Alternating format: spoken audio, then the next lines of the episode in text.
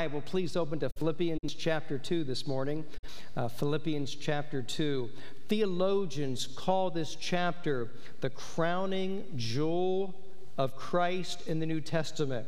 It is a diamond that sparkles brighter than any other passage of Scripture. It contains the strongest statement about the incarnation of Christ, God becoming man. You see, when Jesus was born in Bethlehem, he split history in two. We are in 2019 AD, 2019 years of the year of our Lord. It was kind of a big event, and the world cannot deny it. What year were you born in? Now we're going to do it together. We're going to all say it out loud. So, what year were you born in? 1960.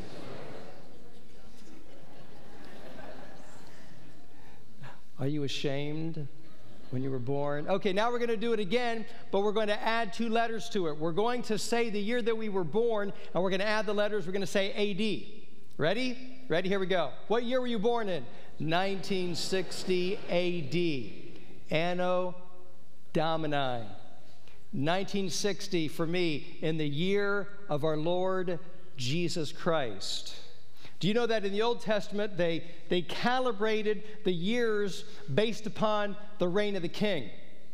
In the sixth year of King Hezekiah, in the sixth year of King Josiah, for me, it would come out something like this In the first year of the presidency of John F. Kennedy. But we don't do that. We calibrate our birth year to Jesus Christ. That is really cool. It's pretty fascinating. Your significance of your existence is tied to the coming of Jesus Christ to this earth. Now, but listen carefully. As important as this is theologically, it is first and foremost guiding us to the strongest teaching on how to think and how to live. But many miss the message of how God, God wants them to live because of two, two reasons or two obstacles. And those obstacles are pride and ignorance. Now, I can help you with the one, but you're going to have to help yourself with removing the other uh, out of your heart. What you think about yourself what you think about others, what you think about Jesus Christ. They're all tied together right here. And if you have spiritual ears to hear, you will get it. And like a butterfly that sheds its skin, you will be freed from pride to begin to live and to fly in the beauty of really becoming Christ like. And you will discover that it is a beautiful way to live. Would you please stand with me as I read Philippians chapter 2? Beginning in verse 1. If there be therefore, now remember two weeks ago, this is first class conditional if. That means it, it is so. It is so. It's translated properly, but we interpret it, we understand because this is true, since this is true. If there be therefore any consolation in Christ, and there is, if any comfort of love, if any fellowship of the Spirit, if any bowels and mercies, fulfill ye my joy that ye be like minded, having the same love, being of one accord, of one mind. Let nothing be done through strife or vainglory, but in lowliness of mind. Let each esteem other better than themselves. Look not every man on his own things, on his own interests, but every man also on the things of others, on the interest of others. Let this mind be in you, which was also in Christ Jesus. May we pray. Uh, Father, teach us today, teach us what it means to have the mind of Christ, the attitude of Christ. Father, I pray that you would do spiritual surgery, remove the distractions from our minds that we might focus on this supreme message of truth and humility and love that you have for each of us today. If there be one that knows not Christ as Savior, may the Spirit of God convict them and draw them that they would be born again into your family today. In Jesus' name I pray. Amen. Thank you. You may be seated. Let me give you a snapshot picture of what these truths look like in everyday life, an everyday life situation. And it'll change and transform our daily thinking and living. It happened long ago. On a cold, dark winter morning, a soldier rode out of his camp and he noticed a group of soldiers desperately trying to put a log on top of a wall that they were building. Each time they attempted it, the beam fell. The only thing stopping them from quitting was a corporal who was barking orders at them. The soldier asked the officer why he didn't lend a hand. He replied, Me? Why, sir, I am the corporal. I give the orders. Without saying a word, the stranger dismounted and carefully took his place with the soldiers. Now, all together, boys, heave, he said, and the big piece of timber slid into place. The stranger mounted his horse and addressed the corporal. The next time you have a piece of timber for your men to handle, corporal, send for your commander in chief. I will come and help. The horseman was George Washington, and no wonder he became the first president of the United States of America. Before we begin to unwrap the great truths in this passage, let me uh, set a foundation of learning. There are really three categories of understanding. The first one is the inexperienced. The inexperienced, they don't know what they don't know. They don't know what they don't know. This is our young people, it's our singles, it's typically young parents, like those who are bringing their first newborn baby home from the hospital. They just don't know. Ever see a new parent? Ever see a new parent when the pacifier falls on the floor? Boil the water. Stick it in. Set the timer 22 minutes. Boil all the germs off. Experience comes. Two children, three children, four children. Pacifier falls on the floor. Three second rule.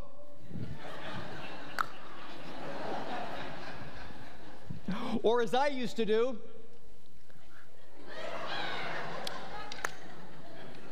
uh, two licks for the girl, one for the boy. Sorry, Scotty. you see, that's the inexperience. And the second level is that of the prideful. They think they know what they don't know. In my life, I've been there. My first two years of Bible college, I thought I knew what I didn't know, and I was glad to share everything I knew, which wasn't very much. And then, number three, the wise. They know that they don't know everything. Let me give an example. When I was an intern, I taught this book to my singles class. As a pastor, I preached through this book 1999, 20 years ago. As a young man, I memorized every chapter of the book of Philippians. I thought I knew it pretty well. For most of my life, I have viewed this chapter as four disconnected passages verses 1 to 4, and verse 5, and verse 6 to 8, the kenosis passage, and verse 9 to 11.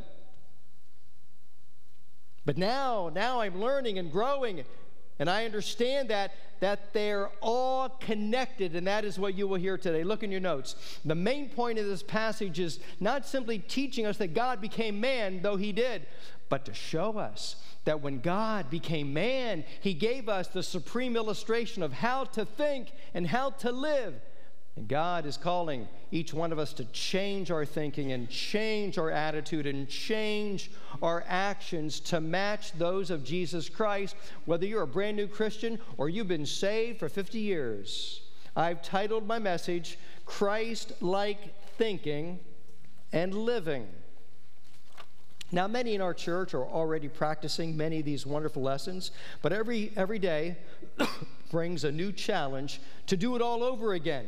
And if you think you've already learned it, if you think you've already mastered it, then you are in the category that you think you know, but you really don't know.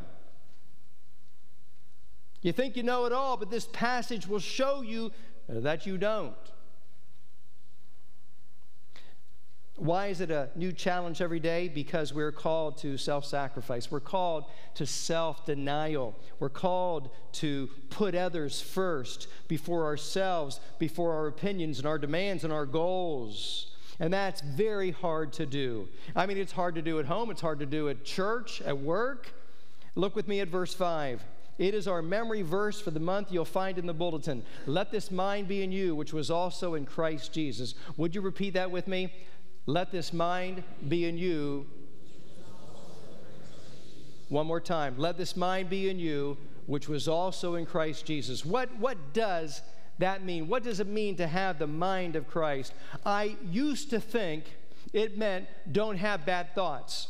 I used to think it meant don't say bad words. I used to think it meant don't do bad things. But that's not what it says in this passage. Look in your notes. It means to look at people and think what Christ would think. It means to look at problems and choose the attitude Christ would have. It means to look at a situation and respond the way Christ would respond. And here is a man who had the mind of Christ, the attitude of Christ. One cold winter morning, it's General Washington, commander in chief, and he's looking at a mid level officer and he sees how wrong the situation is. And with the mind of Christ, with the attitude of Christ, what does he do? He climbs off his high horse and he identifies with his men and he serves them and he humbles himself. Do you see it? Do you see a picture of Philippians 2:5? Do you see the mind of Christ, the attitude of Christ? Do you see that that 2 to 3 times every hour, 16 hours a day, depending on how much contact you have with people, you're going to have the opportunity to choose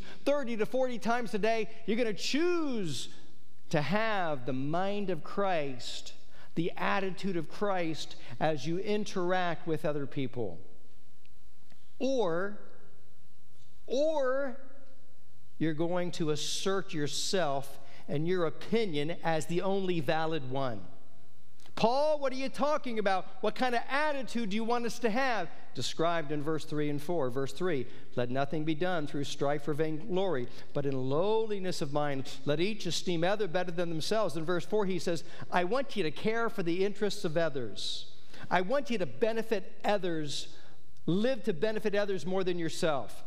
Don't push what you want. Push for what others want. Now, how can you do that in marriage? How can you do that at work? How can you do that here at church? By self sacrificing, by self denial, by living with humility. Why are, we, why are we to have this attitude? We're told in verse 2. We're told to have this humble attitude because, verse 2, uh, that you would be like minded, have the same love, being of one accord, of one mind. We're told to have unity in the church because of this. God's people are like minded, bent on exalting one person, and that person is the Lord Jesus Christ. Why should we be motivated to make the unity of the church a priority? Verse 1 because because Christ has saved you, because Christ is your friend, because the Holy Spirit is your partner, because the Holy Spirit cares for you. And Paul finally says, because it'll make me happy, fulfill my joy if you do this.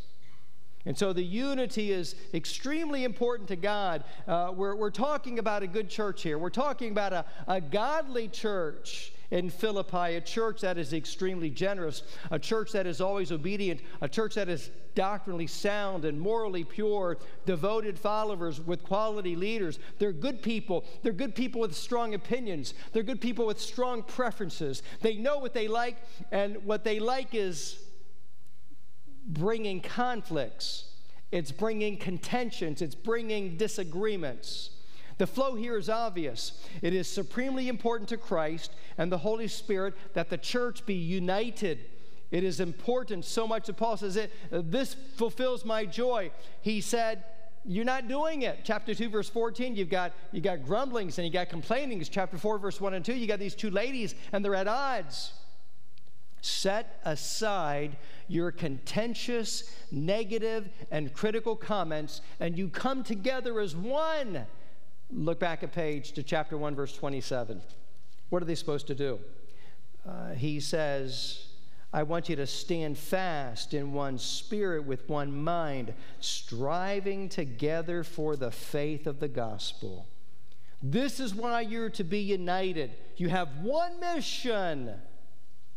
Your contentions are not because you are just a little more right than someone else. No, no. Paul says your contentions are because you have pride in your heart and you need to display humility. Now, let me give you the supreme example of humility, and that is Jesus Christ. And, church family, I, I think you get this. I think you get this. Tonight we're going to have a vacation Bible school preparation meeting. 280 people, 280 teens and adults have signed up to serve for vacation Bible school. And then we have another uh, uh, a couple dozen for our teens, over 300 people. You get it and you're to be commended for that. We strive together for the gospel at Vacation Bible School, at Teen Week, because we want kids to be saved, teens to be saved, and growing in the Lord. I'm telling you, this message will shake up who you are at your core. It'll transform your personality. How? Because you're going to begin to think like Christ. You're going to begin to live like Christ. Paul says it's time for you to get off your high horse and start helping your friends, start helping your coworkers, start helping your family, start helping your fellow worshipers at Valley Forge Baptist. The message is for all of us. It's for pastors, it's for deacons, it's for members and attenders and teenagers, and it's for visitors. God is speaking, and let's listen and grow. Now, let me summarize. The message is to a good church just like ours. Christ and the Spirit desire unity in the church. And unity is defined in verse 2 same mind, same love, one accord. And that path to humility, the path to unity is humility, verse 3. Humility is nothing more than you put others first. And now he's going to transition and say, follow Jesus. Now let's apply it. You know, we have a junior church for children. It's going on right now. And that junior church doesn't look like this church. It doesn't look like this church, and that's okay, it's different. We have a bus church for teens. Doesn't look like this church, that's okay, it's different. We have teens and, and single ministries, and, and it looks different than what we do here, and that's okay. But we're striving together for the gospel. If you want to show love and the mind of Christ, the attitude of Christ, you're going to support our junior church. You're going to support our Forge kids. You're going to support our teens. You're going to support our single ministries. That doesn't mean that they're going to do everything the way you would prefer, but you set aside your preference because why? Because we love them. We love them.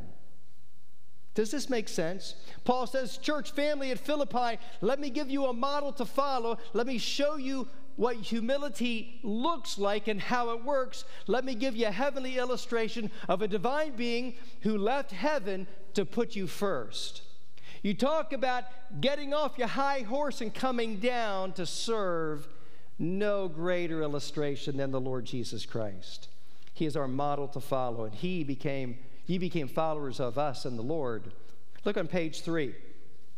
After the Last Supper, Jesus washed the disciples' feet, and this is what he said If I then, your Lord and Master, have washed your feet, ye also ought to wash one another's feet. For I've given you an example that ye should do as I've done to you. Now listen, he said, If ye know these things, happy are ye if you do them.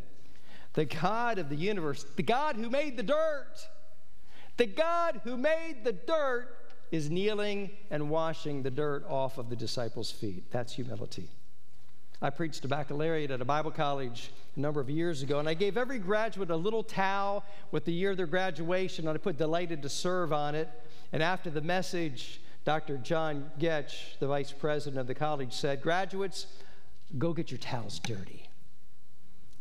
Go get your towels dirty. That is, go and serve. Now, the passage has two themes it has like mindedness and it has lowly mindedness, and they go together. So, Paul is now going to share the descent of Christ. He's going to show us the steps of humility. He's going to show us God coming from heaven to earth, and then he's going to say, This is the model for you to follow. Verse 5 is the transition from the exhortation to of being humble to the illustration of how to be able to do it. And the illustration is Jesus Christ himself. And as, as deep as the passage is theologically, the main point is to show us how to treat others, how to treat others at home, at church, at work.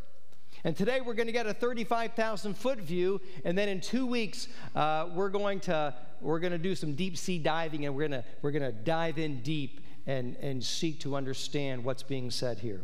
But let's follow the steps of Christ, his descent from heaven to earth, and see what we can learn from it. The humility of Christ, of God becoming a man. First of all, humility is an attitude. It's an attitude. Jesus descended from heaven to earth, verse 6. Look what it says who being in the form of God, that means he is God this word refers to the divine nature. Jesus is God. Verse 6 thought it not robbery to be equal with God. Now, form of God means the same thing as equal with God, exactly equal. Humility is an attitude, and Jesus chose an attitude. You loosen your grip on your possessions, on your privileges, on your position. Jesus had all the rights and privileges of God, and he chose an attitude of humility to serve others. Is that this is in the heart. Do you have an attitude of humility in your heart? Number two, humility is an action.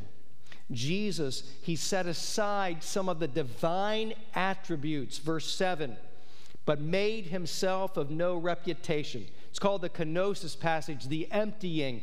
Humility becomes action. The attitude says, I will not hold on to these things. I'm ready to let them go. And the action is doing it. He emptied himself. He set aside some of his divine attributes. Did, did you see it in Washington? The commander in chief of the Continental Army. He descended off his high horse, but he could have said, Corporal, I command you to start helping those men. And he would have been within his right to do that, right?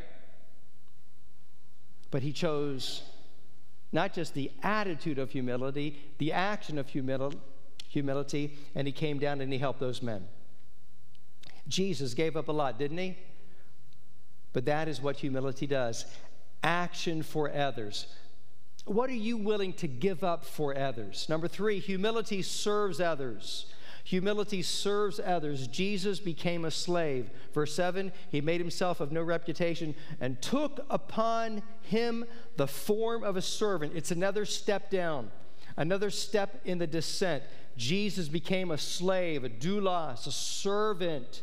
Do you see this? Jesus, he went from being a king to becoming a slave, the lowest among us, washing the disciples' feet.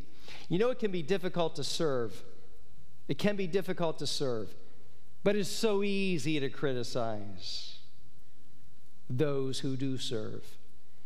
Ever hear someone say, and if you haven't become a pastor, you'll hear it. Ever hear someone say, if I ran that nursery, if I ran that school, if I was a teacher, if I ran that choir, let me tell you how I would do it. Stop criticizing and start serving. Well, I used to. Well, I used to. You know what that means? I used to means that you're not doing anything now for Christ. Humility serves others, and it does it right now. Number four, humility shows compassion shows compassion. Uh, verse 7 He became a man. He was made in the likeness of men. He became like us. Jesus understands you because he became one of us. He is our sympathetic high priest. He knows how we feel. Humility, it cares for other Christians in our church family. What is humility? Humility is an attitude, it's an action. Uh, humility uh, comes all the way down to serve, and it shows compassion to others. Number, number five on page four humility seeks complete understanding. It seeks complete understanding. And we find that in verse 8. And being found in fashion as a man. Well, didn't he already say that? Well, this is a little, a little different. It's a little different. He became like us. Jesus understands us. He became one of us. But here is total identification as a man. The people who saw Jesus thought of him to be no different than them. I mean, they looked at him and they didn't think he was God. They thought, this is a man. This is a man. Over the years, there have been missionaries that so identified with the people on the foreign field that they would actually dress like them. They learned their language, they learned their culture, they dressed like them, they tried to look like them so they could connect with them, so they could share the gospel with them. We'll see an amazing story in a couple of weeks. And that's what Jesus did. He is identifying with us, He is connecting with us. Humility seeks complete understanding and total identification. Is that how people who disagree with you feel about you? Are you being humble with people you disagree with? Do they know that you care? Do they know that you're trying to understand them? That's humility. Number six, humility makes the total sacrifice death. Death. Verse 8. He humbled himself and became obedient unto death. Jesus went so low that he was willing to die for you and me. That's love.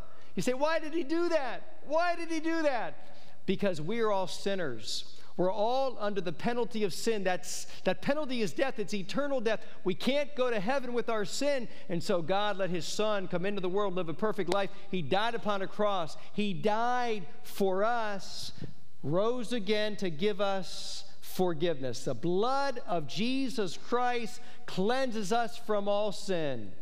Without the shedding of blood, there's no remission. He couldn't just suffocate. He couldn't just be poisoned or strangled. He had to die and shed his blood, and he did the total sacrifice. What a model to all of us. Humility goes as far as it has to go to meet a need. Oh, but there's one more step of humility. You say, how, how can there be another step? Humility will experience great pain for others. It wasn't just death. Look at the end of verse 8. Even, even the death of the cross.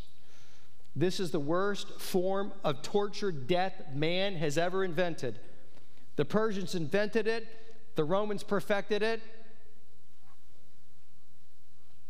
You can read the graphic details from a physician's viewpoint, and you can only try and imagine the, uh, the agony our Savior suffered for us. I've given you a website to search. What is humility?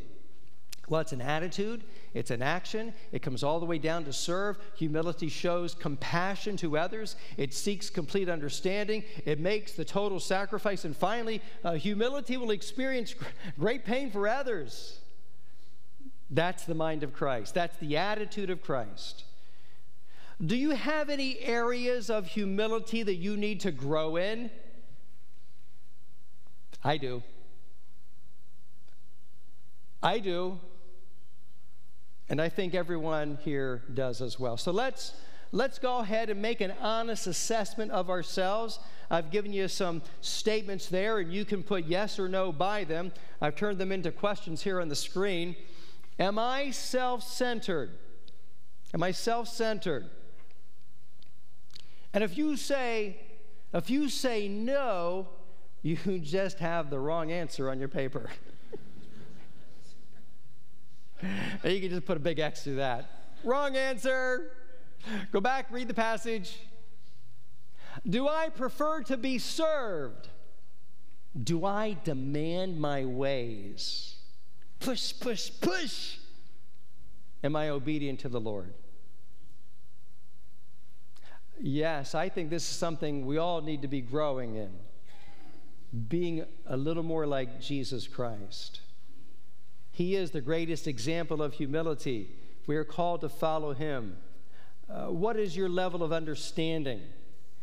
Uh, I've been through all three of these inexperienced, prideful, and hopefully growing in wisdom. But I still have a lot to learn. I still uh, I desire to hear from you. I put my email there in your notes. It is swendel at vfbt.org. I know that I don't know everything, and you can write me. You can write me. But if you do an anonymous letter, if you do an anonymous note on the connection card, I won't see it because the receptionist is going to throw it away. My secretary is going to put it in the trash. You don't communicate anonymously. That's not Christian. We don't do that. There's my email. We all need to be growing, all need to be learning. Now, here's what happened to me when I was inexperienced in the faith saved two years, just graduated from high school. A well meaning couple convinced my pastor, who was also young in the uh, ministry, convinced my pastor to let him take a church van, a church van load of people to go to the Institute of Basic Youth Conflicts. Uh, many of you did it back in the 1970s or 80s. Would you raise your hand if anyone here went to the Institute of Basic Youth Conflicts? Okay, a number of us did that. And I was recruited to go with this group, and I learned a lot of good things. I learned a lot of helpful things, some biblical things. But mixed in with the good was something called Gnosticism. You know what Gnosticism is? Gnosticism is, is secret knowledge. Nobody else sees it. The book of Colossians was written to warn Christians to stay away from secret knowledge, Gnosticism that nobody else can see but this leader, this teacher. But I didn't discover those errors until many years later, even as a pastor. So I walked away from that conference misguided. One was on the topic of fasting. I was challenged to make a promise to fast once a week. I was only 17. I swallowed it hook, line, and sinker. My first semester of Bible college, I fasted one day a week every Monday. You say, weren't you a Pharisee? No, but almost. You see, Pharisees fasted two days a week. I only fasted one. And so I didn't eat from Sunday night to Tuesday morning, every Monday. And since I was fasting, it was on my mind. I went into the bookstore, and the college had a bookstore. I began buying some books on the topic of fasting. And I began reading those books, and it taught me what the Bible has to say about fasting. And, and it's not to be uh, systematic, it's not to be routine, it's not to be ritual. When you fast, you're supposed to fast in response to something, a response to something like a burden, like a trial, like a crisis, like a, uh, you're, you're, you're at a point in a crossroads and you have to make a decision and you need special guidance. And so, over the years, when we have started a major ministry, I say, Church family, let's, let's fast. Let's fast and pray about this. Let's get the mind of Christ, the direction of Christ on this. And so, when I learned the truth about fasting, what I had to do is I had to, I had to set aside what I had been taught.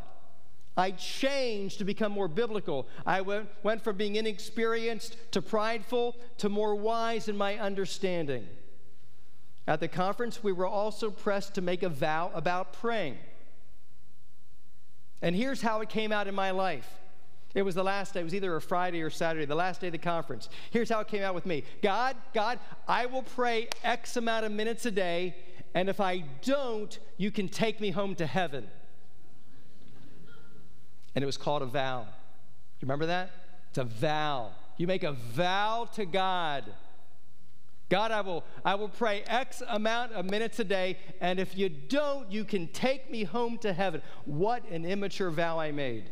I was young, I was inexperienced. Aren't you glad God didn't follow through with me on that vow? If He did, the pulpit would be empty today. I wouldn't be here. He would have taken me home to heaven years ago. But as I grew in my faith and my spiritual understanding, I, I learned that prayer, I learned that prayer is not just over a prayer list. And that's good. It's good to have a prayer list. We give you one every Wednesday night. Uh, and, and, the Apostle Paul, he had a prayer list. He talks about it in the New Testament. But prayer, prayer is it's conversation with God. It's talking to God. I mean, it's talking to God all day long. It's like breathing when you're alone, even when you're not alone.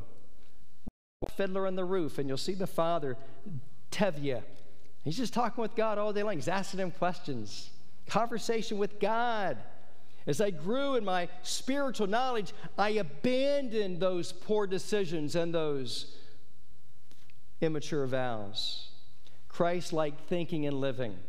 Humility is being like Christ. Humility is putting others first. Humility is it's growing, it's changing, it's becoming more like Christ in your attitude and your actions and how you interact with other people. Instead of pushing what you want, you push what they want. Instead of concerned about your interest, you're concerned about their interests. Serving others. It's a great passage. Now, you cannot begin to grow in humility until Jesus Christ is ruling in your heart. And so, today is the day. Open your heart. Receive Jesus Christ. Determine, I will follow him. I will follow him. I will live his way. And that will bless others and God's own heart. May we pray. Father, thank you for our time to, to be in your house, to open your word, and to hear the message of Jesus Christ to each one of us. Father, thank you for speaking to my heart, convicting me of my sin. Now help me to have the mind of Christ, the attitude of Christ. And now, for my brothers and sisters in this auditorium, may we truly seek to be changed into your image. Father, I pray you'll do the spiritual work. We will yield to it. Heads are bowed, eyes are closed. You'd say, Pastor, if I died today, I know I'd go to heaven because I have received Jesus as my Savior. He's my Lord. Uh, I, I, I may not remember the date, but I remember the time I gave my heart to Christ. I became a true and genuine Christian. If you have that confidence and assurance that heaven is your home, would you simply raise your hand all over this auditorium? If I doubted, I'd go to heaven. God bless you. you may put your hands down. You say, Pastor, I, I think I'd go to heaven. I'd hope I go to heaven, but I'm not sure. I have doubts. God wants to take away your doubts. He's inviting you to join and become part of His family. How do you do that? Believe that Jesus died for you. Believe he is the Son of God. Believe that he rose again. If you sense the conviction of sin and God working in your life, say yes, yes to God, yes to Christ. Whosoever shall, shall call upon the name of the Lord shall be saved. You can do that right now. If that's you, if God is touching your heart and you want to be saved today, would you lift your hand? Say, God, yes, I want to be saved today. I'll lead you in that prayer, anyone at all. I want to receive Christ as my Savior. Just hold your hand up high for a moment. Anyone at all? God bless you. In the balcony, you may put your hand down. Anyone else? I want to be saved today. I want to trust Jesus as my Savior. Would you pray with me right now, down front? Thank you. God bless you. Pray with me right now where you're seated. Call upon the Lord. Dear Lord, I know that I'm a sinner. I ask you to forgive me of all of my sin. I believe Jesus died for me and rose again. Please come into my heart. Become my Lord and Savior. I receive Jesus Christ today. Heads about, eyes are closed. Christian, this message is primarily to you. Do you have the mind of Christ? Do you have the attitude of Christ? Are you putting others first? Are you obeying the authority that God has put in your life? Are you contentious and critical? Or are you cooperative and spiritual? God, help us all. Help us all, I pray in Jesus' name. Amen. As we stand together, we'll sing a song of invitation this morning as we sing 215, My Jesus, I love thee. As we sing together, let God have his way in your life. If you want to see a pastor, pastor's wife, pray the altar, you come as we sing. On the first verse, My Jesus, I love thee. 2 Corinthians 5 is a great chapter. I read the opening verses of this chapter to hundreds of people at funerals. Incredibly comforting words. We are confident, I say, and willing rather to be absent from the body and to be present with the Lord. I, I don't know of any greater truth to tell a grieving family of a Christian that your loved one, your father, your mother, your son, your daughter, your sister, your brother, is alive with the Lord, conscious and awake, rejoicing and out of pain.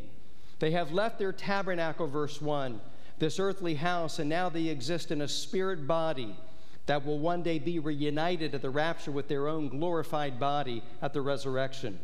Weeping is temporary. Why? Joy will come on resurrection morning. And from there, Paul launches into a series of motivations of why we should serve Jesus Christ. We don't serve him in order to earn a ticket to heaven, we serve him out of love and so we find these motivations in this chapter the present, presence of the Lord. We will be with the Lord at death, uh, verses 6 to 8. The judgment of the Lord, the judgment seat of Christ, spoken in verse 10. The terror of the Lord, uh, coming wrath upon those who refuse to believe in Christ. There are several terrors the terror of an untimely death for a carnal Christian, the terror of not being saved and enter the tribulation, which is described in Revelation 6 to 19, and of course, the greatest terror of all is hell itself. But then he switches to the love of the Lord, for the love of Jesus Christ constraineth us. And then we are ambassadors of the Lord, verses 19 and 20.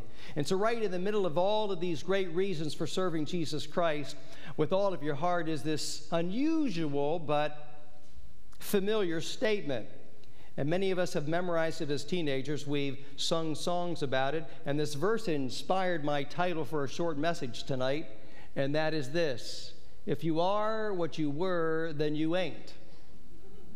If you are what you were, then you ain't.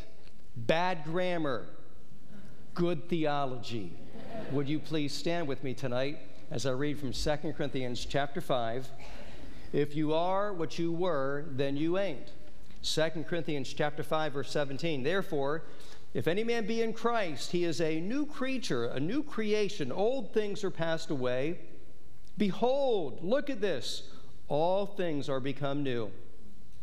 And all things are of God, who hath reconciled us to himself by Jesus Christ, and hath given to us the ministry of reconciliation.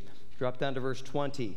Now then, we are ambassadors Christ as though God did beseech you by us, we pray you in Christ's stead, be ye reconciled to God.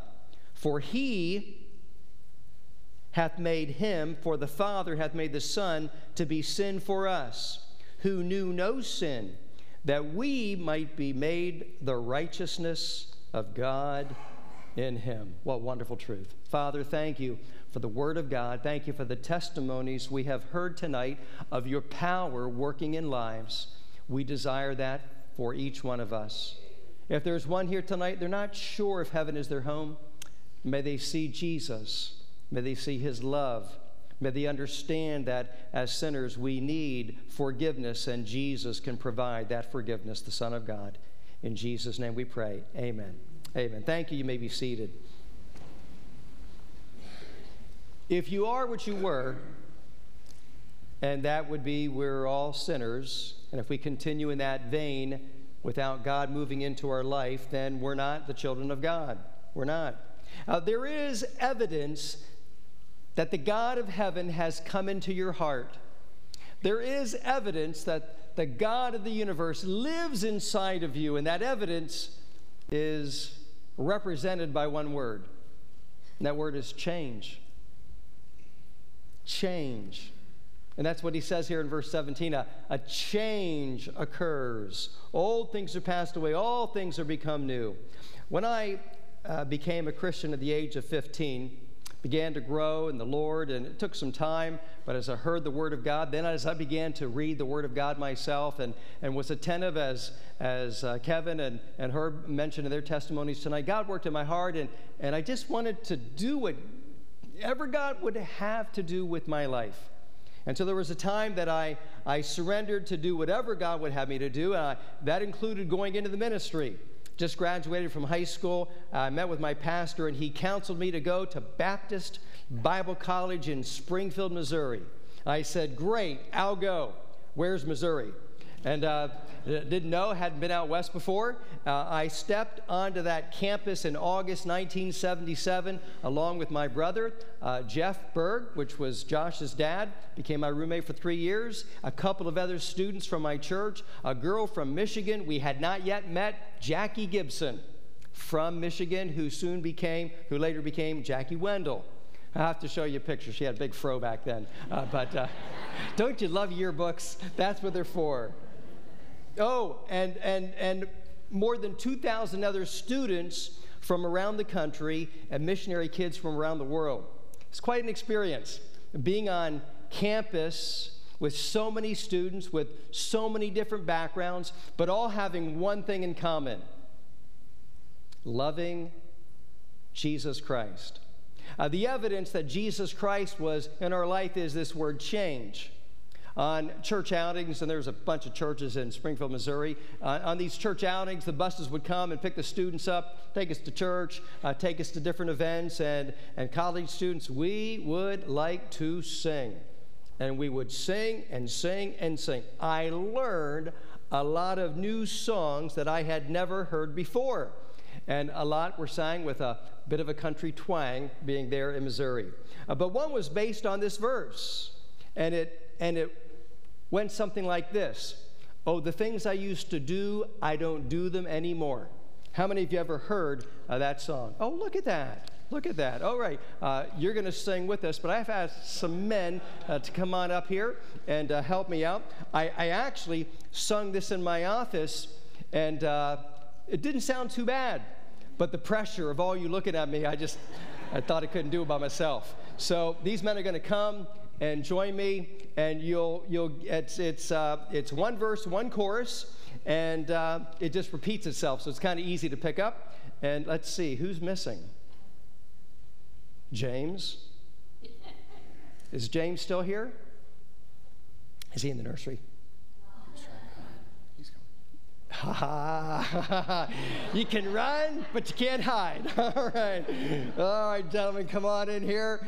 Come on in here close. Come on in here close. So it's a verse and it's a chorus. The things I used to do, I don't do them anymore. And it repeats a few times. Uh, there's been a great change since I've been born, since I've been born again. 2 Corinthians 5.17. So, gentlemen, uh, getting closer. Okay, we're going we're gonna cut off this mic and we're going to sing together. Here we go. Ready? Ready? The things I used to do, I don't do them anymore. The things I used to do, don't do them anymore. The things I used to do, don't do them anymore. There's been a great change since I've been born again. There's been a great, great change, change since I've been born. There's been a great, great change, change since I've been born great, great change, change since I've been born. There's been a great change since I've been born again. Let's hear it for that. All right, good job, guys. Uh, there's some more verses I thought I would do as a solo. Uh, the things I used to say, I don't say them anymore. Uh, the music I used to sing, I don't sing it anymore. And then the guys will break out into a, a, verse. The girls I used to date, I don't date them anymore. And they would respond in kind with the guys I used to date, I don't date them anymore. Because there's been a change. There's a change. God, God moves in. And when God moves in, look what verse 17 says. It says, If any man, any woman, any single, any teenager, and any senior saint, if they're being Christ, they're a new creation. Old things are passed away. Behold, all things become new. And he talks about being reconciled to God. Uh, God, God moves in and he turns the light switch on in your heart. You're no longer in darkness. You see things you never saw before. You see truth. You see righteousness. You see love and forgiveness. Turn back to 1 Corinthians chapter 6 1 Corinthians chapter 6. Normally we stay in one passage. Tonight we're going to look at a couple of them. In 1 Corinthians chapter 6, they knew exactly what he was talking about because he had written to them in the first letter. In 1 Corinthians 6, verse 9, he says to the Corinthians, Know ye not that the unrighteous shall not inherit the kingdom of God? Be not deceived. Neither fornicators, nor idolaters, nor adulterers, nor effeminate, nor abusers of themselves with mankind, nor thieves, nor covetous, nor drunkards, nor revilers, nor extortioners. Look what he says shall inherit the kingdom of God. And such were, that's the past, the past, such were some of you, but ye are washed, that's the present. You're washed, you are sanctified, you are justified in the name of the Lord Jesus and by the Spirit of our God. Now, the city of Corinth would be a combination of, of Las Vegas and New York City and Atlantic City kind of all rolled together. And that's, that's the city that Paul went to uh, there in Greece and led people to Christ. And they came out of that, that, that lifestyle. But then change happened. Change happened, and they were forgiven. None of them would have qualified to be leaders in this church prior to salvation. But when God moved in, God forgave them and He empowered them, allowing some leaders to, to be raised up pastors and deacons and teachers for the glory of God. And but by the grace of God, we wouldn't have any leaders here either but by the grace of God. I want you to consider the evidences of your faith. God says, before you take the Lord's table, examine yourselves. We're to look at our hearts to see if you are a genuine Christian, to see if you are following the Lord closely. And if you've drifted from Christ, if you're following afar off, if you're not close to the Lord, tonight ask yourself the question who moved? It's not God. God wants to have a relationship with you, God wants to be a part of your life. God wants to fill your heart with His love and forgiveness and truth. And so, evidences of, a, of salvation, first of all, is a changed life. Now, here in this passage, 10 specific sins in verses 9 and 10 are listed. He says, Don't you know that if your life is characterized by these sins, that you're not going to heaven? Now, wow, wow, what a statement. You cannot inherit heaven. You're not going to heaven if your life is continually filled with these sins. Now, can a Christian commit any of the 10 sins listed in verses 9 and 10? What's the answer? The answer is yes. Yes. We're not perfect. Uh, remember the bumper sticker? Christians? Not perfect, just forgiven. Forgiven. And so, what we have here is when God comes in, He forgives us, but we still stumble and fall. Hebrews 11 is filled with a number of people who have committed some of these sins listed here. But our life is not to be characterized by those sins. Uh, people who believe you can lose your salvation stumble over these verses. Don't misunderstand. We are not saved because we stop sinning, because nobody would be saved. We are saved by God's grace. We are saved because God reaches out to us and offers a gift, and that gift of salvation. And salvation, being saved from our sin, is tied to the Son of God coming into the cross, he's buried. On the third day, he rose again from the dead, and that allows him to offer to us the gift of heaven, the gift of eternal life. And so you have to you have to understand that if your life is now filled with these sins, then as a Christian, God is calling you to turn from those sins and come back to him. Or you have to conclude that you were never a Christian in the first place. Oh, you made a profession of faith. Oh, you might have got baptized, but really it's not a baptism if you're not saved. And so the first evidence of our salvation is the fruit of a changed life and good works. So good works do show up in our life. Jesus said, A good man out of the good treasure of his heart bringeth forth that which is good. An evil man out of an evil treasure of his heart bringeth forth that which is evil. For out of the abundance of his heart his mouth speaketh speaketh. Here's another evidence of salvation the fruit of soul winning. The fruit of soul winning. The fruit of leading other people to Christ. Jesus said in this parable of the, of the sower and the seed, the four soils, he, he said this But he that received seed into the good ground, and that's the heart, a heart that hears and believes, he that heareth the word and understandeth it, he beareth fruit and bringeth forth some an hundredfold, some sixty, some thirty. You know what he's saying? He's saying is if you get saved, you're going to bear the fruit of other Christians. Sheep bear sheep. Is that right? Sheep bear sheep. When was the last time you led anybody to Christ? When was the last time you tried to lead anybody to Christ? When was the last time you planted a seed to lead someone to Christ? When was the last time you, you, you, you handed out a, a tract or gave an invitation to church? Where's the fruit? Where's the effort to even try? Wasn't it wonderful tonight to, uh, to hear uh, Kevin saying he got saved and his second year of salvation began to, he was taught how to lead people to Christ and leading all these young men to Christ there in, in, in college? And then Herb saying, you know, once I came here uh, or even at work, sharing my faith. That's evidence, evidence of salvation. Here's the third one the fruit of the Spirit. The fruit of the Spirit is, if you know it, say it with me love, joy, peace, long suffering, gentleness, goodness, faith, meekness, temperance. That's self control. Now, if I asked your husband, if I asked your wife, if I asked your parents, if I asked your children, if I asked your coworkers, does, does this person display the fruits of the Holy Spirit in their life at work or at home? What would they say? If not, you need to do business with God tonight before we partake of the Lord's table. You want to show gratitude to God by being right with God. And we do that in prayer.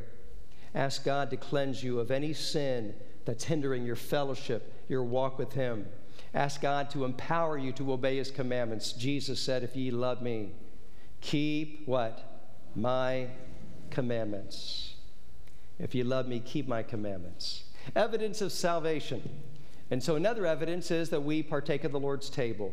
So, just a few moments, we invite those who know the Lord as their Savior, those who are seeking to be obedient to Him, walking in truth, sought baptism, we welcome you to partake tonight. May we join together in prayer. Father, thank you for the Lord Jesus Christ. Thank you that He brings change into our heart and life when we believe that He is the Son of God, the Messiah the Savior of all mankind. Thank you that He brings eternal life to the heart that receives Him as their own.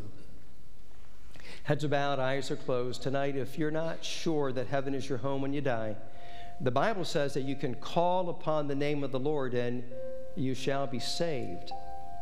And if you sense a, a, a tug in your heart tonight, that tapping is the Spirit of God bringing conviction, reminding you that you cannot enter heaven with your sin.